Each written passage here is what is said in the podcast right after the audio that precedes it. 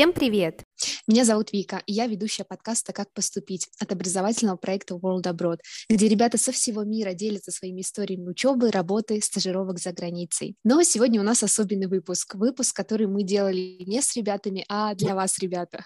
В гостях у нас Ксения Шаляпина, клинический психолог с более чем пятилетним стажем работы. Ксения является частью проекта UTalk, онлайн-сервиса психологической помощи. Там можно подобрать специалиста с подходящим для вас профилем и получить помощь в онлайн-формате из любой точки мира. Конечно, с нами также Камила, основательница проекта World Abroad. И вместе сегодня мы поговорим о такой важной теме, как э, самоопределение и выбор своего пути, а также обо всех тревогах, обо всех переживаниях, которые связаны со сменой привычной среды обитания и сферы деятельности. Как раз те вопросы, которые тревожат большинство ребят, задумывающихся о таком важном шаге, как учеба за границей. Девчонки, привет! Привет! Привет-привет! Привет, девчонки, еще раз. Я очень рада вас видеть, точнее слышать на, в нашем подкасте и в, в этом выпуске. Я бы хотела начать а, с такого важного вопроса, как концепция осознанного поступления за границу. У нас многие ребята, которые поступают в магистратуру или в аспирантуру за границу, то есть те, которые уже получили какое-то образование у себя на родине, они приходят к этому процессу достаточно разочарованные в системе образования в своей стране ну или даже в системе трудоустройства, да, это те, которые, допустим, уже отучились в магистратуре. А ребята воспринимают э, поступление за границу как волшебную таблетку, волшебную пилюлю, то, что вот, ну, там точно все будет хорошо, вот там за границей будет все замечательно. Или, говоря немножко о аспирантуре, да, это как ну, способ отложить взрослую жизнь. Ксюш, а что следует учесть или как лучше подойти к этому вопросу ребятам? Я бы здесь спрашивала, какие именно ожидания не реализовались а, в уже полученном образовании. Да такой опыт на самом деле в данном случае получается полезный, да, когда мы можем посмотреть, что именно не сложилось, что именно не понравилось, и, в общем-то, анализировать, да, какие из этих ожиданий, может быть, изначально были нереалистичными.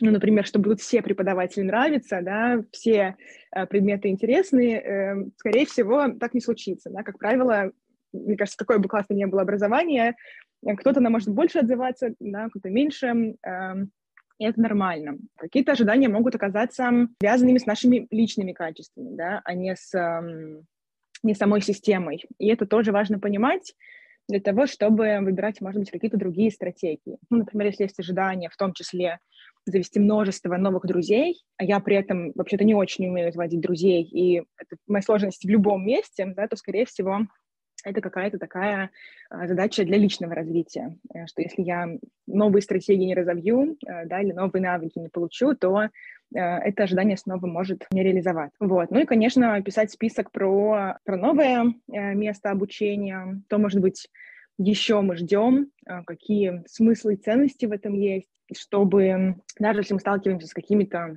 минусами, которые, конечно же, в любом случае случают, э, происходят, то э, хотя бы помнить вообще, да, зачем мы изначально это делаем. Когда мы понимаем, э, зачем нам что-то нужно, то мы э, способны выдержать любой кат. Ну и э, также полезно помнить, что, в общем-то, мы везде, всюду берем с собой себя. Ничего идеального не существует. Более того, непривычные вещи часто сами по себе могут вызывать сопротивление у нас да, на каком-то этапе. То есть, например, вот э, иммигранты в новой стране на каком-то а, периоде жизни могут сталкиваться с тем, что их начинают бесить местные, э, не знаю, законы этой страны, да, или какие-то традиции этой страны. И это вообще способ нашей психики адаптироваться к новому месту. Да, мы сталкиваемся с тем, что какие-то убеждения, к которым мы привыкли они вот для нас были само собой разумеющимся, а здесь работает что-то иначе. Это вообще сложно предсказать, что именно нас начнет бесить в том или ином месте. Часто это, причем, кстати, эм, именно те вещи, за которых мы выбираем, да, например, ту или иную страну, да, или тот или иной какой-то там проект, и, да, или вуз, очень часто то, про что мы больше всего изначально восхищаемся, оно может в какой-то момент начать бесить. И это просто важно знать, мне кажется, для, вот, нормализовать, что окей, это нормально, так происходит не только со мной, это нормальный процесс адаптации, это пройдет, и давать себе вообще какое-то время немного посмотреть, как это будет дальше развиваться. Мы выбираем страну по какому-то критерию, а потом спустя какое-то время этот критерий начинает бесить, да? То есть, например, я могу привести пример Италии, да, которую, допустим, вот ребята выбирают, да, то, что они такие все открытые, такие солнечные, да, такие вот они все эмоциональные, да, ну, я уже не первый раз сталкиваюсь с тем, что ребята, переехавшие в Италию, да, они говорят, боже, я думала, что они открыты эмоционально, но они просто орут, да, ходят на улицах, орут, никакого покоя нет, да, да, вот, да. вот так вот получилось совсем Это вот как раз, да, пример. Пример классический. Да, в деле, вот-вот, да, то, что я хочу отдохнуть, все, они такие шумные, да.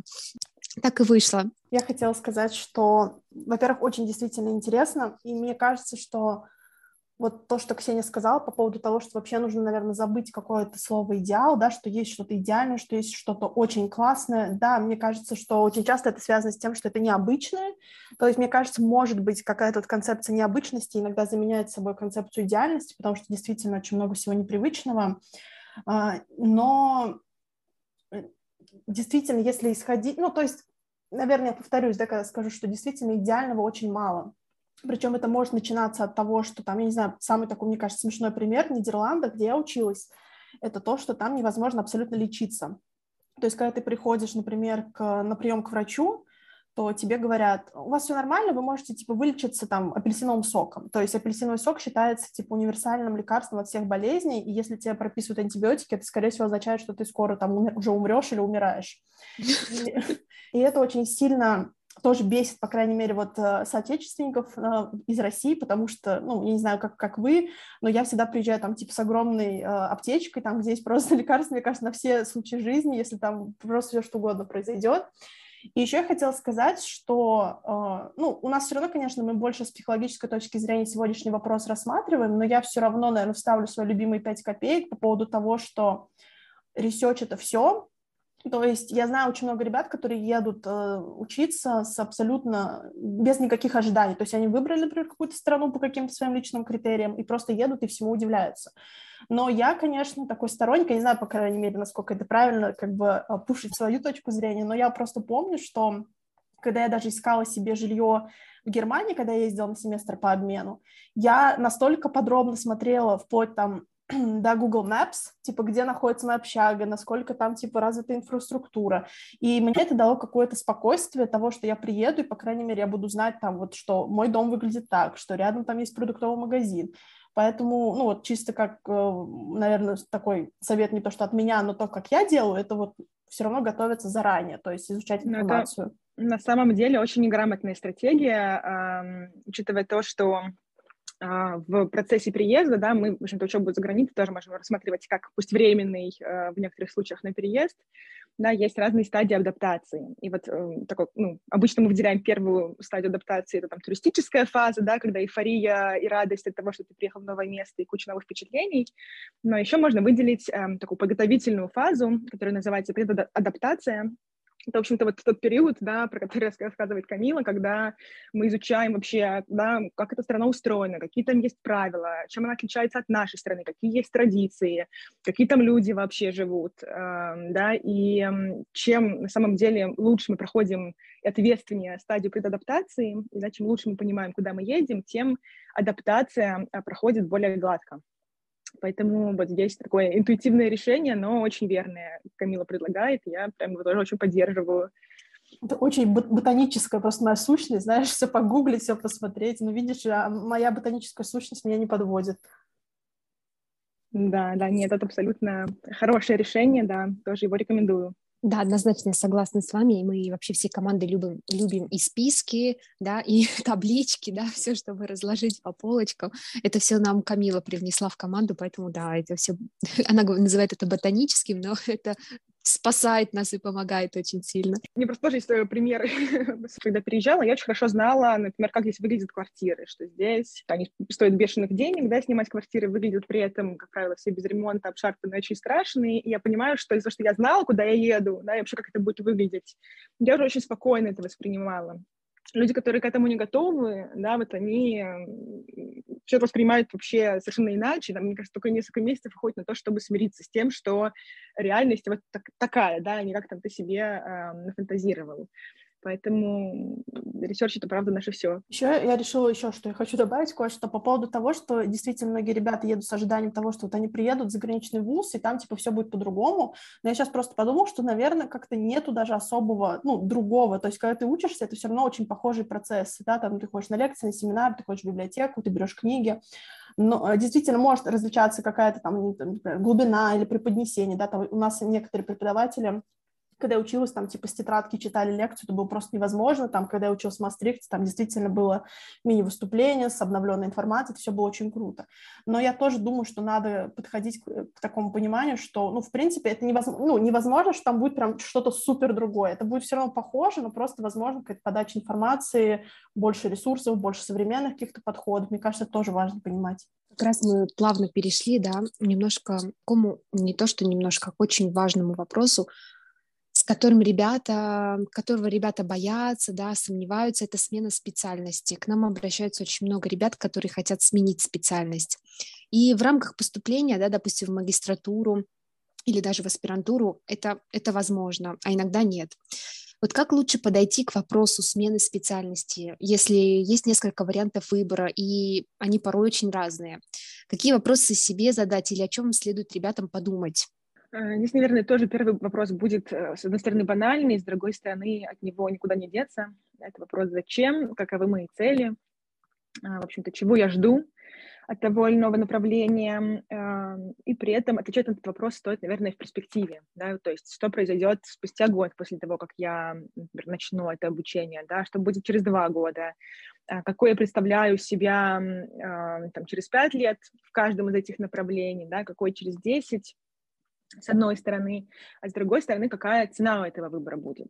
Потому что достаточно же выбора не только в том, чтобы а, выбрать что-то, что тебе нравится, вот, и к чему у тебя есть какое-то изначальное, там, не знаю, влечение, интерес, да, еще в том, чтобы отказаться а, от того, что, может быть, на самом деле тоже не менее интересно, э, не менее захватывающе, вот, и тогда, эм, и тогда в таких решениях очень помогает не понимание того, что я получу, да, а, в общем-то, то, от чего я откажусь.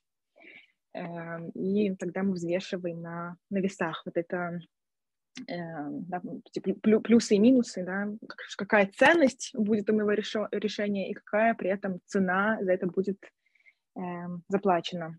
Про цену, которая заплачена, да, про смену специальности в деле.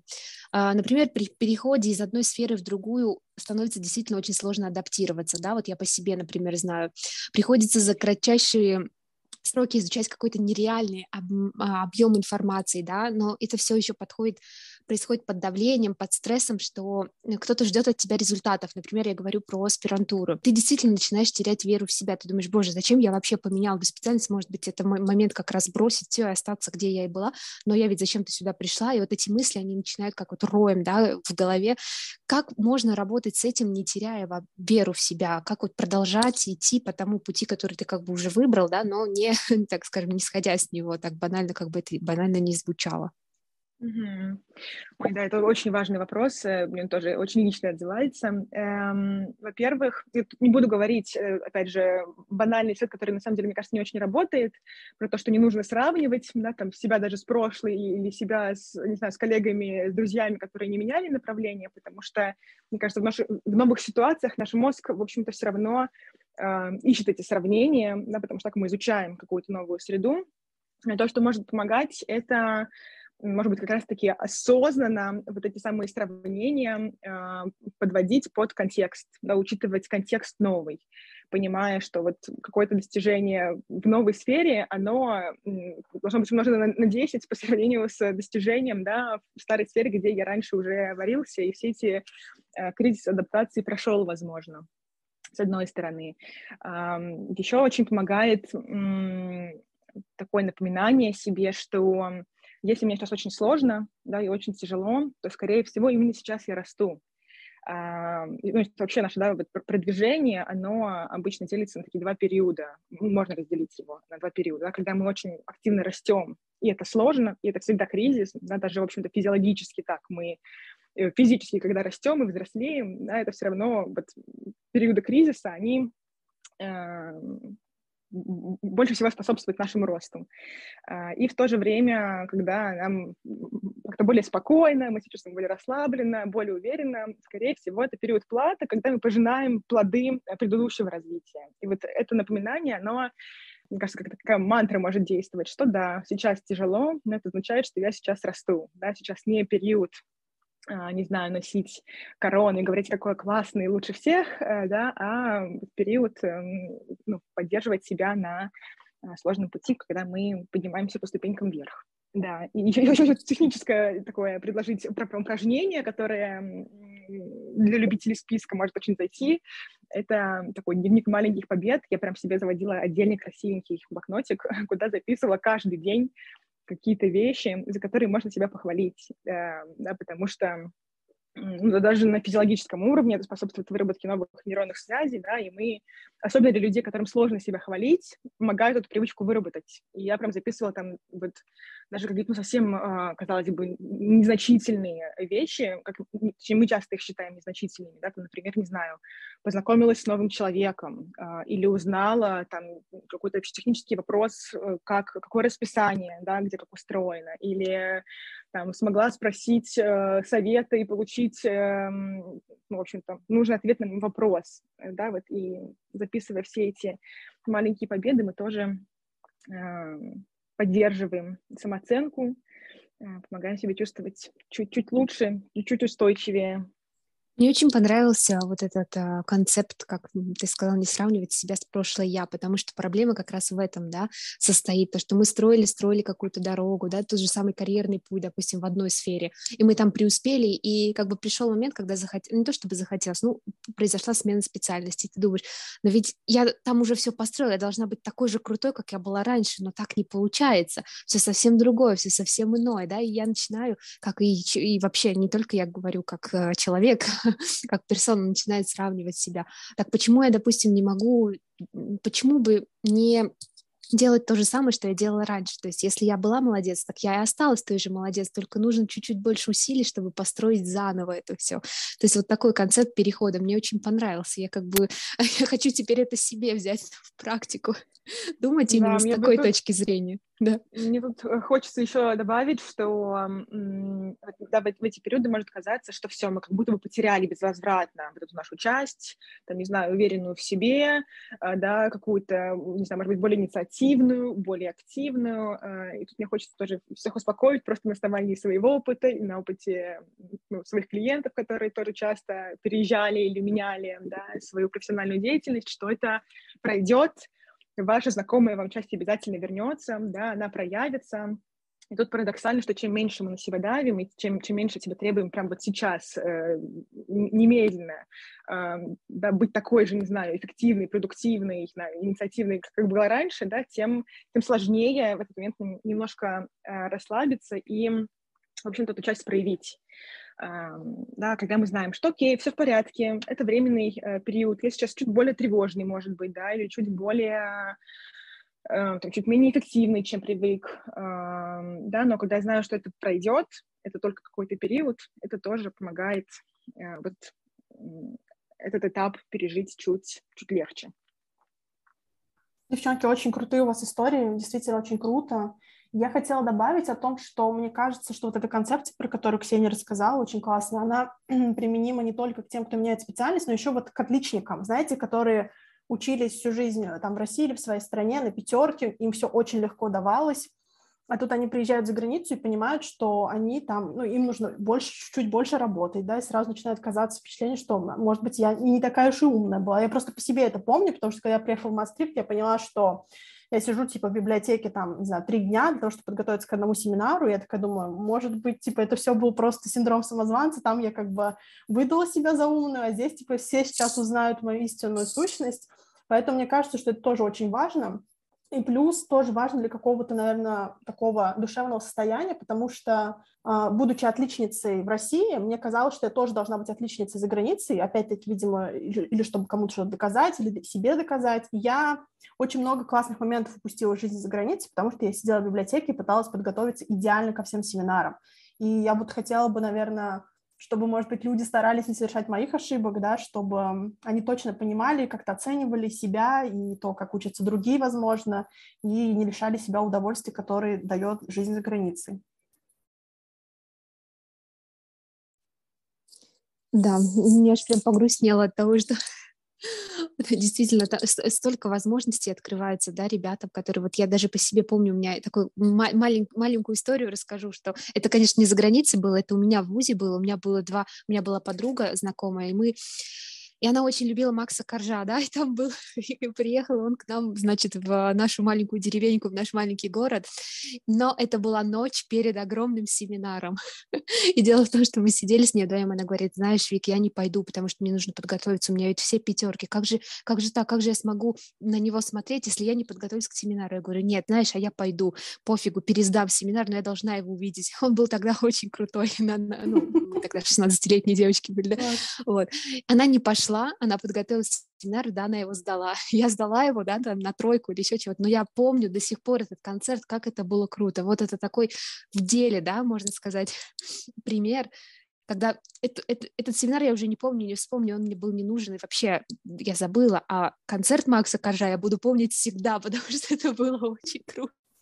Блин, у меня, этом... у меня есть такая же история просто абсолютно. А, мне подарили билет, родить, мама подарила мне билет на э, Ринга Стара, он приезжал в Питер, а я училась в Казани. Я огромный да ладно, Beatles, да. серьезно? Да, и я, это был вообще позор моей жизни. И это был мой первый курс моего университета, была первая моя сессия зимняя, по-моему, или летняя, уже не помню. Но суть была в том, что у меня на этот же именно день стоял экзамен. И я не пошла, представляете, потому что я, ну, мне мама сказала, типа, уйдешь на допку, там, пересдашь на допке, типа, какая разница? Я такая, нет, я не могу. И вот я, видишь, я как-то подруга, я теперь всю жизнь буду жалеть. Вообще увижу Ринга Стара больше или нет, я не знаю. Ну вот, короче, не будьте как мы, наверное. Хотя, наверное, так нельзя говорить. Если хотите, будьте, но все равно. Теперь а, я Мне кажется, ваши примеры прямо сейчас э, ну, помогут людям чуть спокойнее относиться на самом деле, да, ко всем этим оценкам, э, да, и вот каким-то промежуточным результатам, которые, конечно, через много лет уже кажутся совсем не такими значимыми, которыми они кажутся в процессе. О, да, да точно эти экзамены сейчас кажется смешным, э, как сильно там, я про них тоже переживала в свое время, во время учебы. Это правда, это правда, да. Ну ладно, хорошо, поделились личным. Давайте перейдем к следующему вопросу. Очень тоже такой серьезный, важный. Сделали небольшой брейк. В общем, наверное, все, я думаю, ни для кого не секрет, что многие переезжают, э, вернее, используют образование за границей для того, чтобы в итоге постараться остаться, найти работу, стажировки и в итоге переехать. Это очень большой запрос, который, с которым к нам приходит. И я про это вот думала, знаете, э, я сейчас у меня сейчас открыта виза на поиск года в Нидерландах, э, поисковой год, то есть когда ты после окончания учебы еще типа год тебе дают возможность найти работу. И я поехала в Амстердам, я особо работу не искала, потому что у меня были другие предложения работы, ну, я веду этот проект наш э, World Abroad, поэтому, в принципе, но даже на мне лежало вот это бремя того, что Камила, а ты упускаешь этот год, жизнь дала тебе шанс, давай что-то делай, там, не знаю, ищи работу, заводи знакомства. И я понимаю, что очень многие ребята, даже когда едут э, только учиться, у них есть как бы абсолютно одно, да, э, такое обобщенное бремя того, что нужно учиться, нужно там, чтобы тебе стипендию начислили, чтобы привыкнуть, адаптироваться, найти друзей. А тут ты еще понимаешь, что ты приехал не просто так, а еще ты хочешь остаться, поэтому тебе нужно и нетворкиться, и работу искать, и как-то пытаться какие-то варианты искать. И вот я хотела, наверное, спросить, а, как ты считаешь, есть ли какой-то совет, тоже какой-то подход к тому, к тому, как подходить к таким грандиозным целям, чтобы вроде как и постараться добиться их, но при этом не выгореть и постараться все-таки насладиться процессом и не думать только о каких-то вот будущих грандиозных планах?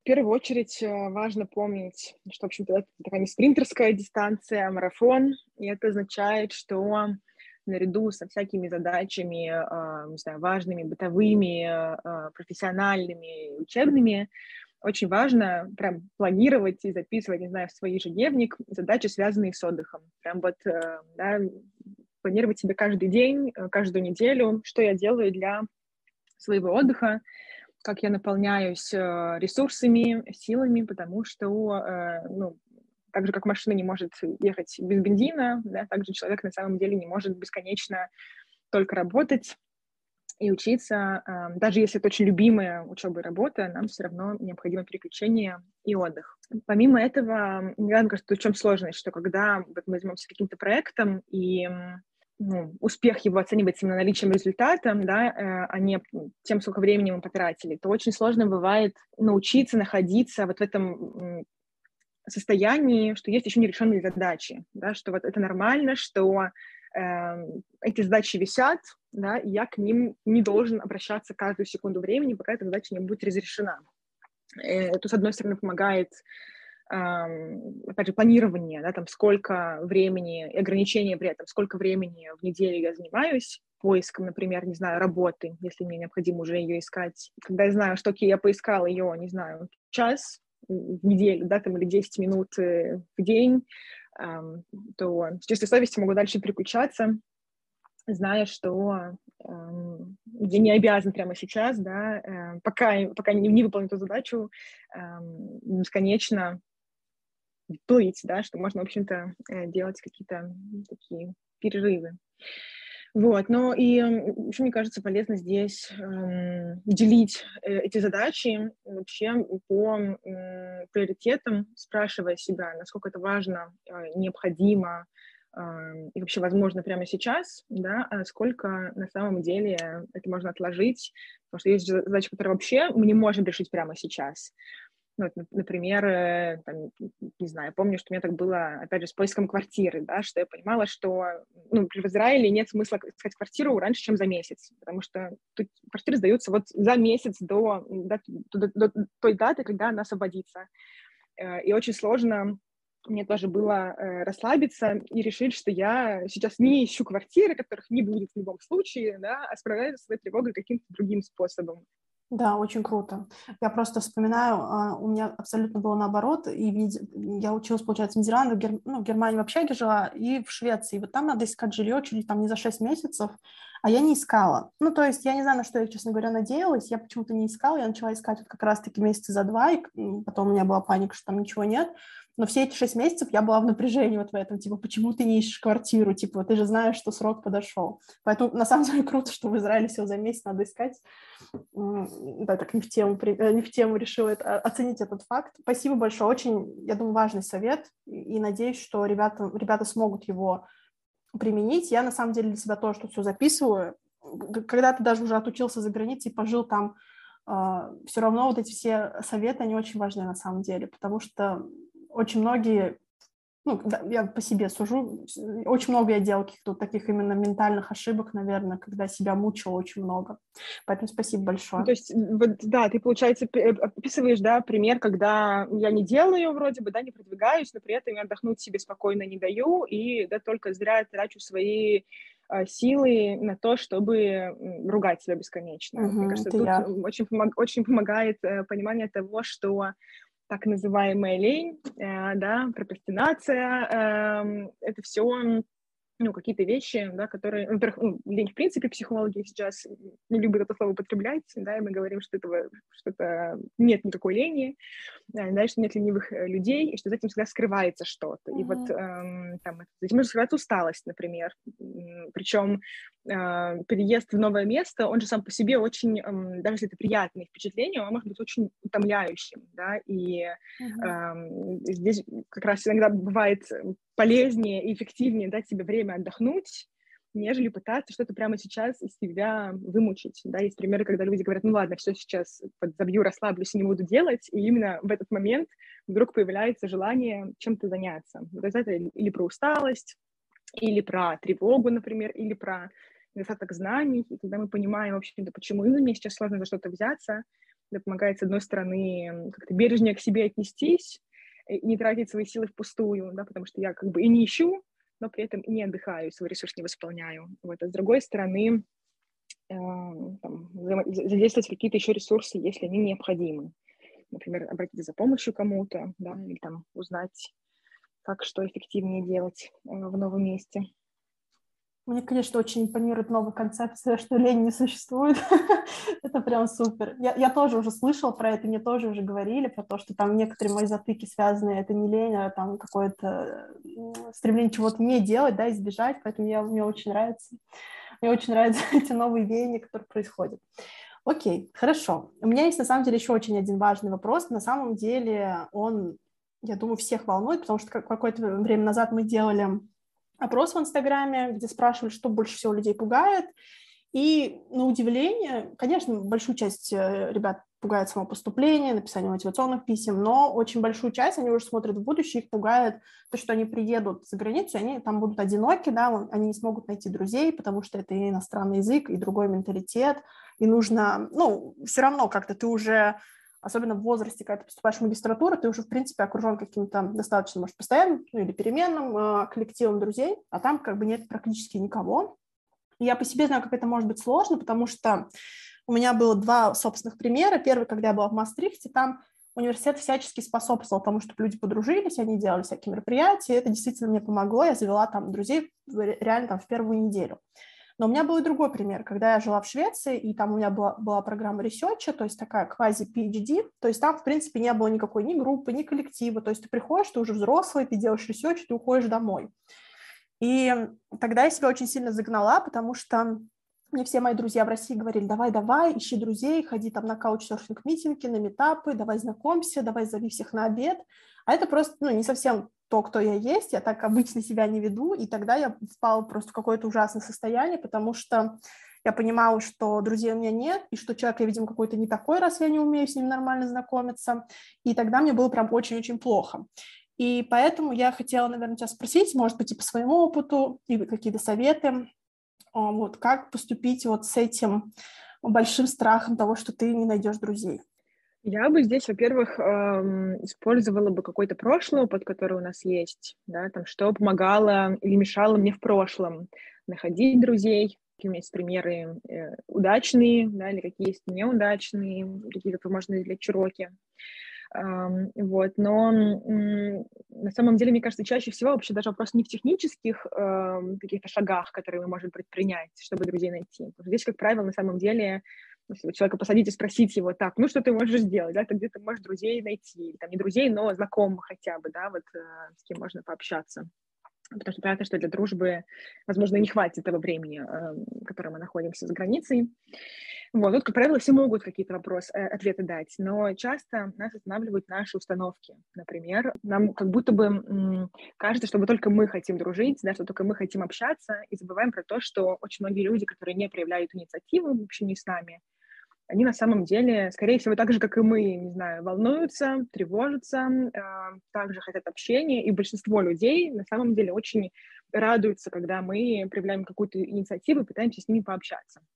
И вот когда э, люди это слышат, да, и узнают, как сказать, э, очень простая мысль, да, очень простая идея, но вот для многих она прям каким-то таким открытием является, которое, которое помогает, э, в общем-то, новых друзей заводить. Еще тут прозвучала да, мысль про менталитет отличающийся. Здесь тоже, я думаю, на самом деле, насколько менталитет, правда, является чем-то, что мешает нам знакомиться друг друга, понимать. Я бы здесь тоже исследовала эти стереотипы, да, на самом деле, что, что, что я думаю про тех э, людей, которых встречу в новой стране, какими они мне кажутся, да, что мне в них нравится, что не нравится.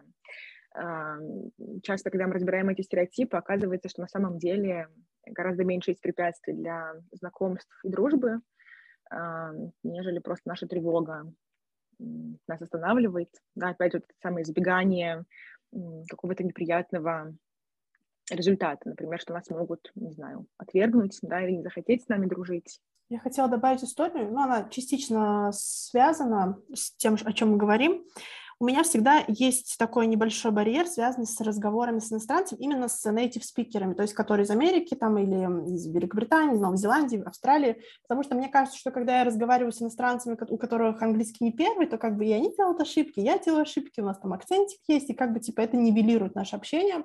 А когда я общаюсь как бы с native спикерами, у меня прям английский становится на 100% хуже, я делаю какие-то ошибки, которые я в обычной жизни не делаю, и я из-за этого очень сильно нервничала всегда. Но мне, я умудрилась каким-то образом чудесным завести себе очень хорошую подругу из Шотландии, когда училась в, в Мастрихте. И она мне тогда и сказала, она сказала, что типа вот я вообще никакой больше язык не знаю, а ты, типа, знаешь еще это, и это, и вот со мной, ну, типа, достаточно, ну, недостаточно, типа, fluently разговариваешь, да, достаточно свободно. И вот я тоже, мне всегда эта мысль греет, поэтому если она еще кому-то поможет, то вот я делюсь этой мыслью с вами. Мне кажется, про языковой э, барьер еще может быть полезно тоже такое прям упражнение, когда я его людям предлагаю э, выполнять, э, когда мы ставим себе цель не, не общаться максимально красиво и правильно, а наоборот собирать ошибки и исправления, может быть, даже, да, вот прям э, как будто цель за день как можно больше сделать ошибку, как можно чаще сказать что-то неправильно, э, потому что это очень сильно переключает наше внимание вот с того, чтобы стараться быть идеальным, на то, что неважно, как именно я сейчас говорю, главное, что я взаимодействую, коммуницирую, и это уже само по себе очень ценно. Я прочитала в новостях, что кто-то выложил такую новость, где пишет, что принцесса Шарлотта, да, то есть вот э, наша принцесса английская, она разговаривает на двух языках уже в три года. Боже мой, какая это была новость, да, то, что вот она говорит, допустим, там на своем английском native, да, или там, я не знаю, на французском. А, а дети э, семей, да, дети не то чтобы иммигрантов, а просто дети семей, которые переехали на другую страну, они разговаривают на трех языках, да, и никто об этом не говорит. И вот я себя всегда представляю этим ребенком, да, который, блин, ребят, ну мы ведь действительно разговариваем, да, там на русском, на своем родном, кто-то разговаривает еще на каком-то языке, а потом мы еще выучили язык страны, в которую мы переезжаем, и плюс у нас еще английский, да мы же крутые. То есть я себя подбадриваю так, да, я, конечно, не принцесса Шарлотта, да, я просто обычный ребенок иммигранта, да, который разговаривает на трех языках, и я все равно молодец. Я себя, это, это уже год у меня такая установка, обстановка, я перестала бояться разговаривать даже вот с этими э, native спикерами, да, которые говорят там на каких-то акцентах нереальных, да, я всегда переспрашиваю их, да, я вас не понимаю, но я отвечаю вам с таким же достоинством, да, как если бы вы мне отвечали. Вот у меня такая вот установка Круто. сложилась, да, она мне прям помогала. Очень помогла. Обратите внимание, что, да, по сути, все советы, которые мы даем, их, по сути, можно одним, вот, одним предложением сформулировать, да, быть бережным по отношению к себе, поддерживать себя, относиться к себе так же, как мы относились бы к другу в этой ситуации. И вот, ну, мне кажется, что на самом деле правда, секрет успеха, он, как правило, ну, успеха и хорошего самочувствия, да, при этом вот без какого-то выгорания, он действительно в том, чтобы вот, находить за что себя поддержать, подбодрить и вообще относиться к себе как к своему лучшему другу.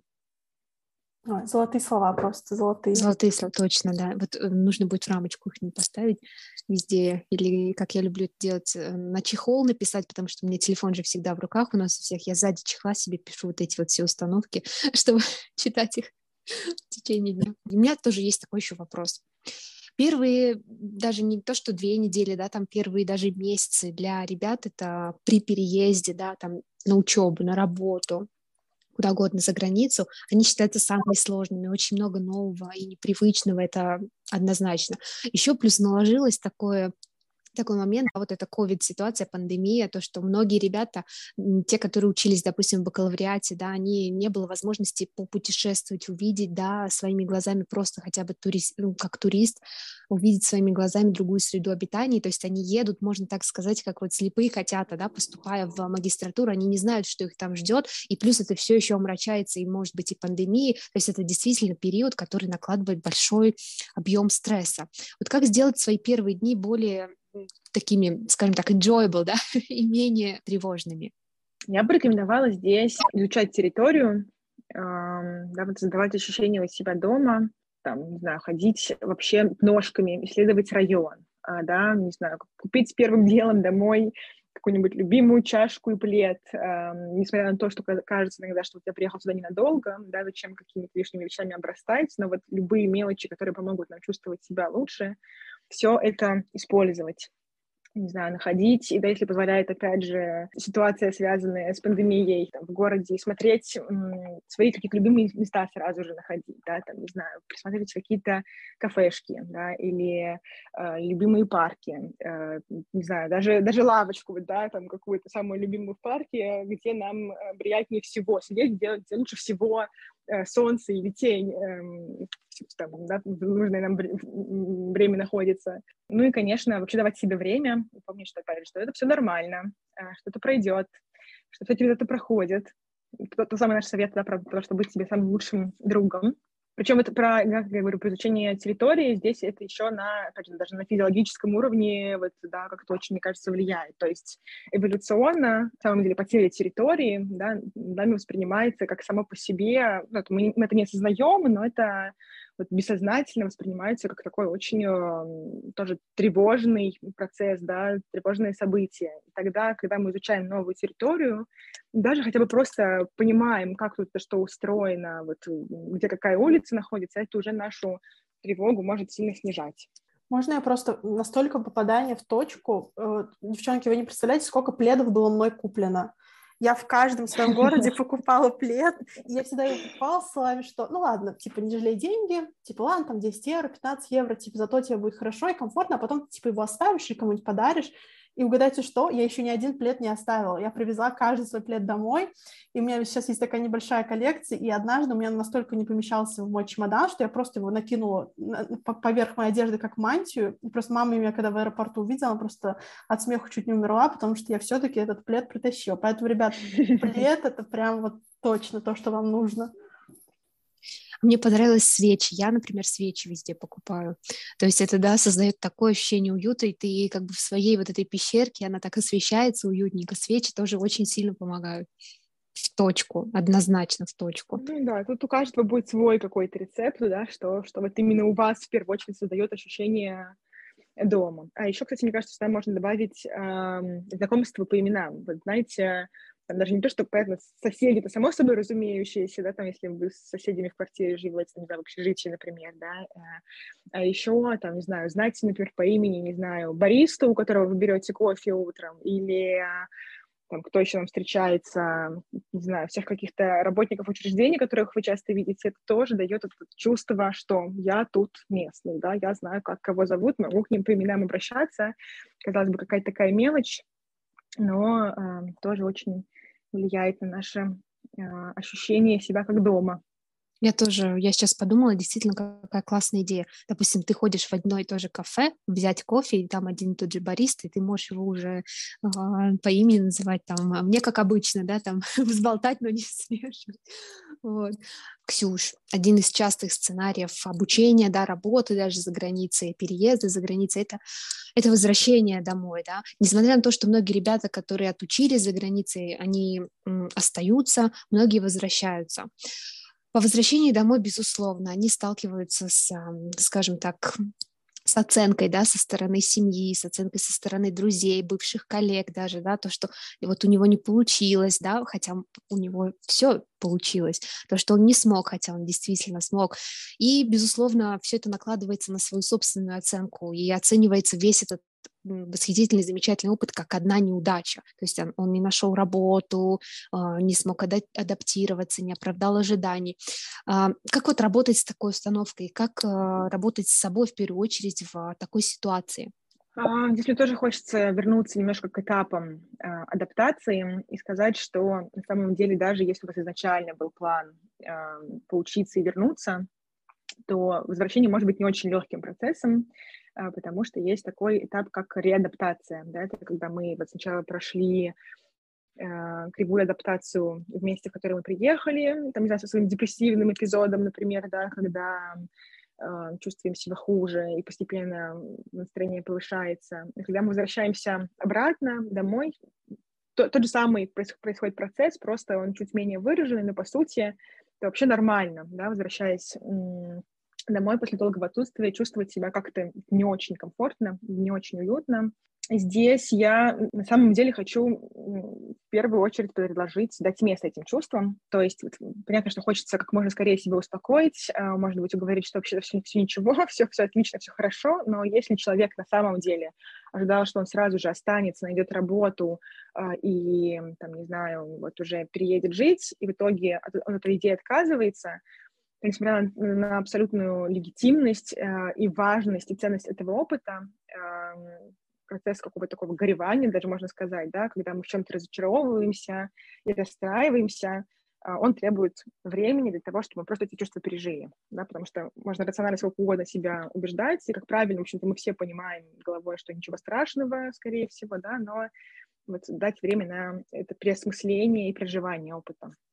Вот. Но если, конечно, говорить про больше рациональный уровень, то тут важно помнить, что ну, во-первых, даже когда нам кажется, что мы вернулись как будто бы ни с чем, да, это, на самом деле, мы обычно говорим про такие вот, э, ну, социально значимые достижения, да, про которые легко поставить галочки, там, типа, полученная работа, не знаю, уровень зарплаты, э, или какая-то корочка, которую можно физически, да, там, людям показать, э, что это на самом деле, как правило, меньшая часть того, что мы прошли, да, что самое ценное во всем этом процессе — это опыт, и он в любом случае остается с нами, и что даже понимание того, что что-то мне в итоге не подходит, да, что страна мне не подошла, или работа на самом деле, может быть, для меня не, не, такое я себе ее представлял, это очень ценное знание и очень важное понимание, которое помогает нам отсечь в дальнейшем, не знаю, все ненужное, да, все лишнее, и, например, не знаю, жить дальше в стране, понимая, что я попробовал и понял, что мне это не понравится, а не, не знаю, вспоминать 60 лет о том, что, ой, я так и не, не попробовал пожить за границей, да, не проверил, как, как это для меня, и всю жизнь э, страдать про какие-то упущенные возможности. Ну и еще тут полезно думать про то, что я, собственно, приобрел, да, э, прям вот, опять же, те же самые наши любимые списки, садиться и писать, что конкретно я приобрел, э, да, что теперь я умею, чего раньше не умел. Самый большой, мне кажется, ресурс находится в личностных изменениях, э, да, даже вот не, опять же, не, не в тех знаниях, которые мы академически получаем, как правило, или не в том опыте, профессиональный, который мы получаем, а самое большое вообще изменение происходит все равно на личностном уровне, потому что человек, поживший в другой стране, он уже по-любому сталкивается с пересмотром своих установок. Даже вот я иногда сравниваю переезд или иммиграцию с, с психотерапией, потому что да, так же, как мы в психотерапии пересматриваем наши какие-то установки, насколько они верны, или мы просто их э, взяли от наших родителей, не подвергая никакой критике, да, точно так же мы, приезжая в новый контекст, в новую страну, где вообще другая культура и другой менталитет, вдруг начинаем а, многие свои какие-то убеждения, даже неосознанно, да, не специально, но расковыривать и перепроверять, и это прям какой-то, ну, мне кажется, такой мощнейший, мощнейший процесс личностного роста и личностных изменений. Это очень круто. Мне кажется, что еще очень... Ну, я думаю, что это сильно глобальная тема, чтобы ее прям очень подробно затрагивать, но мне кажется, что очень сильно влияет это вот мнение других о тебе, потому что вот я тоже разговаривала с одной девушкой в подкасте, мы тоже с ней склонились к тому, что самое тяжелое, это когда ты приезжаешь, и тебе говорят, типа, а, ну что, вернулся, что там, типа, плохо было или там не получилось, и я, у меня просто на своем примере тоже было очень много а, таких э, ситуаций, когда мне просто какие-то посторонние люди, которые через моих знакомых узнавали, что я там должна была подать заявку на стипендию, меня встречали на улице и говорили, ну что, не получилось у тебя? И я в этом, естественно, слышала какую-то издевку, может, ее там не было. И вот, конечно, как э, отстаивать вот какое-то свое, свое мнение и свой выбор перед родственниками, перед друзьями, иногда вообще перед посторонними людьми, это, конечно, вообще очень комплексный вопрос. Ой, это вообще, конечно, очень неприятные э, ну, переживания, неприятно сталкиваться с такой реакцией окружения. Мне кажется, здесь, ну, понятно, что бы, на самом деле мы внутри э, в большей мере находимся э, со своими какими-то решениями, со своим опытом, нам на самом деле и легче реагировать, да, вот на, на мнение окружения. То есть вот, в первую очередь я бы проверяла, что внутри меня, да, насколько я сам или сама уже приняла э, этот опыт, да, и как я сама к нему отношусь. А с другой стороны, э, мне кажется, важно понимать, что люди, которые вот так реагируют, они на самом деле, ну, это же тоже такая пассивная агрессия вообще звучит, да? Ну что, у тебя не получилось? Угу. Ну, да, да, да. такое, что-то, что-то ехидное в этом есть. И мне кажется, полезно помнить, что на самом деле человек, у которого все хорошо, который доволен жизнью и доволен своими выборами, он вряд ли будет э, вот так вот себя проявлять по отношению э, к другим. Ну, то есть не, не просто не плохие, плохие, да, там, э, э, не знаю, нехорошие, да, а про, просто про то, что э, ну, там, нам всем свойственно, не знаю, завидовать или проецировать какие-то свои страхи на других, а, да, или не верить, что у нас получится, и тогда обращать внимание именно на то, как у других не получилось. А, да, и когда мы это понимаем, что сейчас человек вообще-то больше говорит про себя, да, и ну, вот, сам с собой, как будто бы в большей степени, чем со мной, это тоже может здесь поддерживать. а, ну и еще...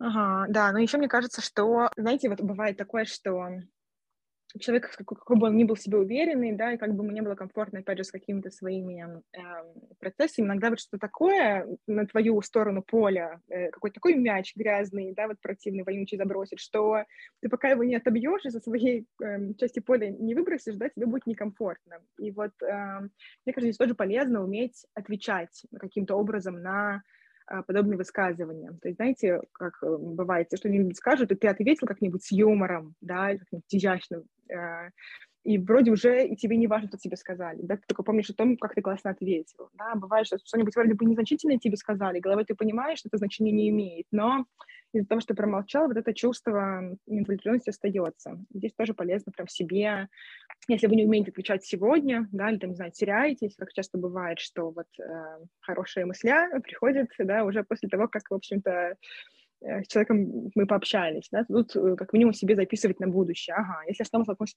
такой ситуацией, кто-нибудь мне что-то такое вот пассивно, агрессивненькое скажет, что я могу ему ответить, да, что, что могу такое ему сказать, чтобы это было, может быть, ну, не обязательно агрессивно будет отвечать, да, но что-то, что поможет мне чувствовать себя лучше. Э, показать, что вообще-то я вижу эту ситуацию иначе, да, там, например, э, спросить, почему не получилось. У меня все получилось, что я планировал, да, или там, или что, что именно не получилось, по-твоему, что именно ты имеешь в виду, да, вот, эм, а, а где-то, там, не знаю, может быть, даже как-то шутиться. Ну, тут у каждого какой-то свой подход, да, у кого что больше отзывается. Я, например, чувством юмора люблю э, какие-то подобные ситуации разрешать, конфликтные. Ну, э, конфликтные в том плане, да, что потребности наши не сходятся. У человека у нас есть потребность, чтобы, не знаю, может быть, что-то похвалили э, или поддержали, да, или подбодрили, а у человека какая-то другая потребность, которая не отвечает нашей. Круто, Класс. очень круто. Спасибо Классно. большое, да. Ксюш, спасибо за такие. И вообще в течение всего разговора столько полезных и замечательных инсайтов, да, и я бы хотела такой итог подвести, что все равно мы приходим к тому, что к себе в первую очередь нужно относиться, как если бы вы относились к лучшему другу, любви всей своей жизни, защищать, оберегать себя и сделать вот эти вот барьеры, где, да, защищать, оберегать себя, относиться действительно как к лучшему другу, как если бы я вот, например, себя ставлю всегда, блин, а что бы я делала, если бы вот я, если бы мой друг был в такой ситуации, ага, то-то, то, и я делаю это, должен проецировать это и делать для себя.